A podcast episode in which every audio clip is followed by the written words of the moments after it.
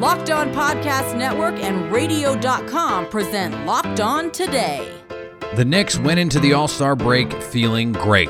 And then the second half started. A seven time All Star is moving on from San Antonio. Plus, if it can happen to Duke, how many teams will COVID 19 affect in the NCAA tournament? I'm Peter Bukowski, starting your day with the stories you need to know and biggest debates in sports. You're locked on today. Searching all major sports. Found. Let's start with the biggest story. One of the best stories of the early NBA season, the feel good New York Knicks. They came into Thursday night matchups against the Milwaukee Bucks over 500 coming out of the All Star break. And it didn't go so great for them in that game. 134 101. Milwaukee took care of the Knicks. Joining me now, Alex Wolf from Locked On Knicks. And Alex, we don't want to take too much away from one game, right? Especially coming out of a break. But these are going to be measuring stick performances for a Knicks team that has outperformed expectations to this point. So, I- including this game, how do you think the Knicks are measuring up so far as as a potential playoff team? Yeah, I think I think you could pretty safely say that they're. I, I think that they're going to make the top eight. You know, I don't even think that they're just going to be in play-in territory, which you know is obviously new turf this year. Uh, having those nine and ten spots definitely be playing games. Um, I think that eh, I, I think they're good. You know, they've they've played. You know, they've had some stinkers like this one. Um, there's a number of other ones that were really you know unsavory performances, which happens with any team, but they faced the same Bucks team beginning of January and beat them by like 20 something points.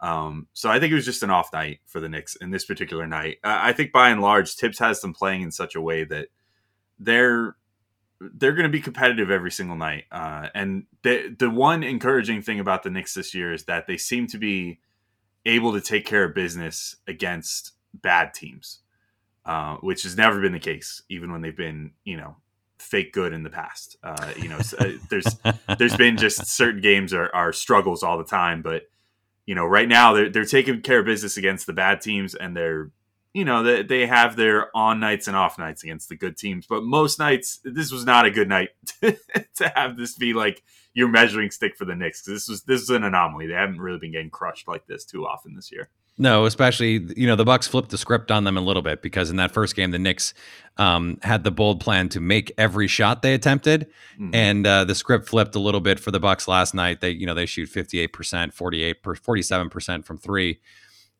With Julius Randle and his ascension this season, All Star, he goes three for twelve in this game, seven points. Is it too simple to say that that as Randle goes, so goes the Knicks? Oh, that's absolutely in many ways true. Uh, you know, he's some other guys can step up, you know, on nights when Randle by the numbers has a bad night, but usually Randle is contributing more across the box score and on the floor than he was tonight. He just seemed a little off, you know, maybe it's just like post all-star hangover, you know, whatever. I don't know what exactly it was, but he was he was off. He couldn't make his shots. Most nights he's going to be the engine, uh, you know, both as a shot maker and a lot of times as a distributor but you know, you get good performances from RJ Barrett sometimes that'll buoy the team. You get big performances from Immanuel Quickley. Uh, the really surprising rookie who's already scored over 25 like six times this year or something like that in limited minutes. Um, you know, th- there's a lot of other guys on the team that can step in if need be and you know do some good things. But yeah, by and large, I, I do think it is fair to say, as Julius Randle goes, the Knicks go. The San Antonio Spurs may be in the thick of a playoff race, but they're still moving on from their seven-time All-Star. That's next. Today's episode is brought to you by betonline.ag. Just because the NFL is over doesn't mean there still aren't plenty of ways for you to make some money betting on your sports knowledge. And there's one place that has you covered, one place that we trust. That's betonline.ag. And right now, when you sign up for a free account at betonline.ag and use the promo code locked on, you will get a 50% welcome bonus. That means they will give you money just for putting money in your account. It couldn't be easier. Don't sit on the sidelines anymore. There's NBA to bet on, college basketball, Baseball is going to be here before you know it. Hockey, golf is a blast to gamble on. And when you go to betonline.ag and use the promo code locked on, you will get that 50% welcome bonus on your first deposit. BetOnline, your online sportsbook experts. Now, here's what you need to be locked on today. The Nets started the second half of the NBA season with an offensive party at the expense of the Celtics. Here's Locked On Nets host Adam Armbrecht. And that's how you want to kick things off to start the second half of the year. Double digit victory for the Nets over Boston at home. Kyrie Irving putting dudes in the blender off the dribble, knocking down the perimeter shot as well. 14 third quarter points alone really led this with a nice little thread throughout all four quarters. Exactly what you want to see from that young man. Take out your brush and paint. You are an artist. Check out the Locked On Nets podcast right here on the Locked On Podcast Network. It was Devin Booker's night, and even Damian Lillard couldn't stop it. Four straight for the Phoenix Suns. Brendan Clean here from Locked On Phoenix Suns, coming to you after a 127 121 victory by the Suns over the Portland Trailblazers. Their second victory over Portland in about two, three weeks. And that's where I'm at with this team right now. They're 17 and 3 over their last 20. They are bona fide playoff team. We know they're good. It's who and how do they match up uh, against playoff teams, against the, the teams that they're going to need to be. It's a weird place to be with this Phoenix Suns team, but they seem to have picked up where they left off coming out of the break. Devin Booker scoring uh, like he always has 11 of 20 from the field for 35 points. It's just more of the same from this Suns team, more excellence. And so it's really how do they fare over the second half and matching up against the cream of the crop in the league and, and adjusting and coming to their own. And so far, so good. Four straight. The Suns maintain the two seed and away they go into the second half. For more on this team, listen to Locked On Suns wherever you get your podcasts. Matt Coleman scored 19 points, including the go ahead free throw with 1.8 seconds left. And number 13 Texas rallied in the closing minutes to beat number 20 Texas Tech 67 66 in the quarterfinals of the Big 12 tournament on Thursday night. Texas will play the second seeded Jayhawks for a spot in the championship game on Friday. Also in the Big 12, the second ranked Baylor Bears survive in advance with a win over Kansas State 74 68. The Bears will play the red hot Oklahoma State Cowboys, who beat West Virginia 72 69 for a spot in the championship game. And if the NCAA tournament is half as entertaining as the Big 12 was this season, we are going to be okay. North Carolina beat number 22 Virginia Tech 81 73 in Thursday night's ACC tournament quarterfinals. The Tar Heels will face second seed Florida State, which advanced when the Seminoles' quarterfinal matchup with Duke was canceled after the Blue Devils withdrew due to a positive COVID 19 test in their program. Here is another story you need to know. Quietly, the San Antonio Spurs, who do everything quietly, announced that they and Lamarcus Aldridge, a seven time All Star, have mutually decided to part ways. The infamous mutual parting of the ways. Joining me now from Locked On Spurs, Jeff Garcia. And and Jeff, this is phrasing we hear all the time in the NBA that that a player and team have mutually agreed to part ways. How mutual do you think this was?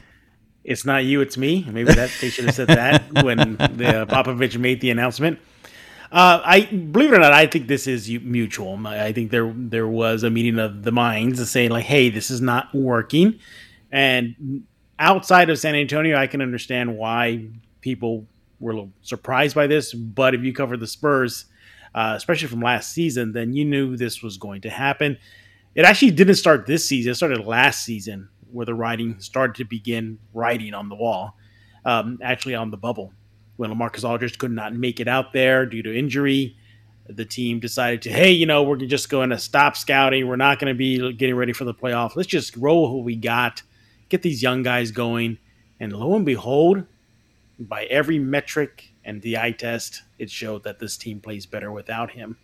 So that was, I think, was when the, the um, things started getting uh, moving look, credit the Spurs and Lamarcus. They tried to make it work. You know, Mark is committed to the three point shot. He said he's going to work on it, that he can hit it. Um, he showed a little bit of it, about 36%. It's not too, too bad for him. No. But all in all, you know, you just saw it. You know, whenever he didn't play, the team flowed better. Uh, the offense wasn't as stagnant. They didn't have to slow down the young guys. Uh, you you see what Jakob Poeltl is doing with this club, manning the middle when LMA was out, and now I guess permanently out until he finds another club.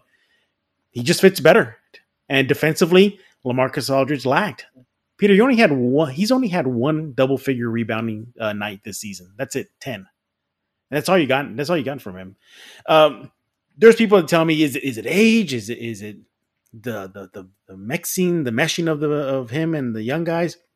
I think it's a little bit of both. How much do you think he has to give to the next team? Presumably, he wants yeah. to continue to play, and and you know there are there are going to be teams that say, hey, look, this is a guy who is a seven time All Star and if you're a contending team, you know, if you're a team like, you know, the the Nuggets or the Bucks who could use another big, maybe this is appealing to them. Yeah, look, you know, this season his numbers aren't terrible. I mean, 13.7 points per game, 4.5 rebounds, 46% shooting, and mentioned the 36% shooting from uh, deep.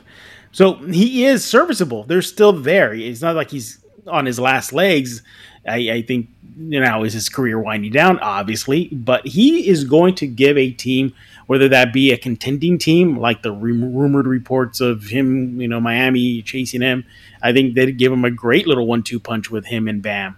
You look at possibly Phoenix, you know, him uh, backing up uh, Ayton or pairing up with Ayton in that front in that front court. I think it'd be great. And if it can happen to Duke, how many teams will COVID affect in the NCAA tournament? The cue of the day is next.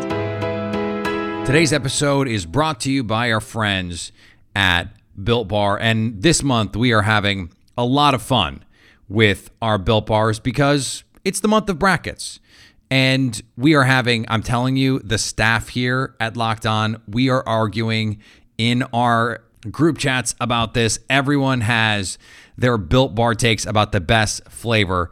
Today, the matchup is cookies and cream against that winner of Churro Puff and Apple Almond. But I'm going to be honest with you it's got to be cookies and cream. Cookies and cream is an ultra elite flavor, the kind of title favorite that every other flavor in the bracket should be afraid of.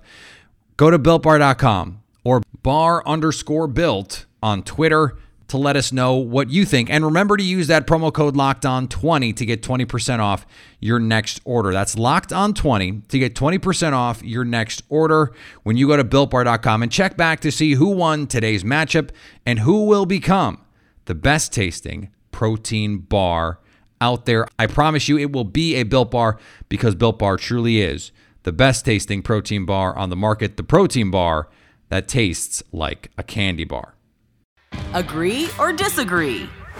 This is the cue of the day. The Duke Blue Devils are out of the ACC tournament, and not because another basketball team beat them, but because of a positive COVID 19 test. Joining me now, JJ Jackson, host of Locked On Blue Devils. And JJ, when we look at this particular instance, what happened is not surprising that a team got a, a player or a coach or whoever got COVID and and forced a team out of the the conference tournament. Not surprising. But when we push this forward to the NCAA tournament, there are real ramifications here. How big of a, of a warning shot does this fire to every team that is going or, or even just trying to make the NCAA tournament? Uh, Peter, thanks for having me first. It's a huge blow to the, the NCAA tournament as a whole, as a warning shot to what this could mean when Selection Sunday rolls around and that sort of thing. We're talking about an NCAA tournament that did not take place at all in 2020, right? So we're all so excited to actually have a tournament in 2021. But if the standard becomes, hey, if you have a single positive test, you can't play anymore. Well, then what does that mean for everybody else? Then it gets to the contact tracing. Duke won their game last night. Imagine if this would have been the case in Louisville, who they played, was supposed to play Florida State later today what would that have done in the ACC tournament? And there's going to be big conversations that need to happen in the NCAA tournament moving forward because two consecutive years without an NCAA tournament, nobody wants that. The NCAA certainly doesn't need that. And uh, it's it's funny that we're talking about one of the biggest brands in all of college basketball in Duke that was affected by this. Uh, but you're right, there are going to be so many major conversations that need to take place as to what protocol will be should a positive test affect a team in the tournament field. This is a team really still fighting for its tournament lives. So, how does not getting to advance in the ACC tournament affect Duke?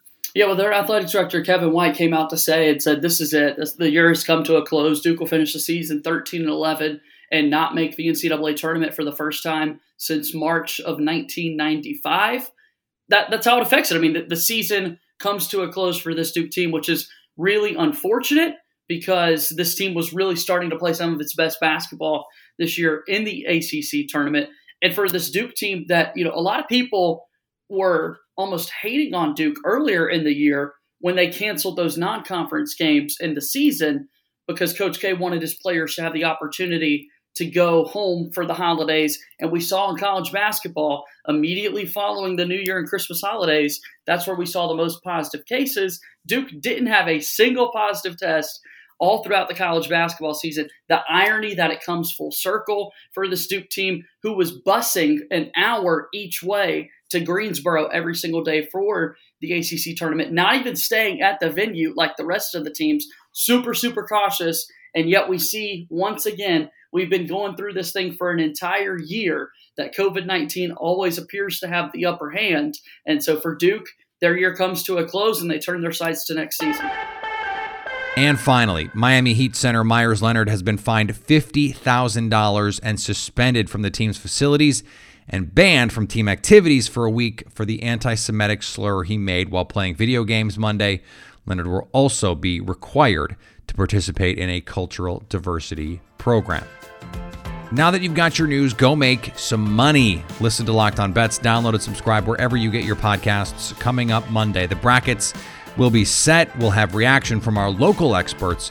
So at least until tomorrow, stay locked on today.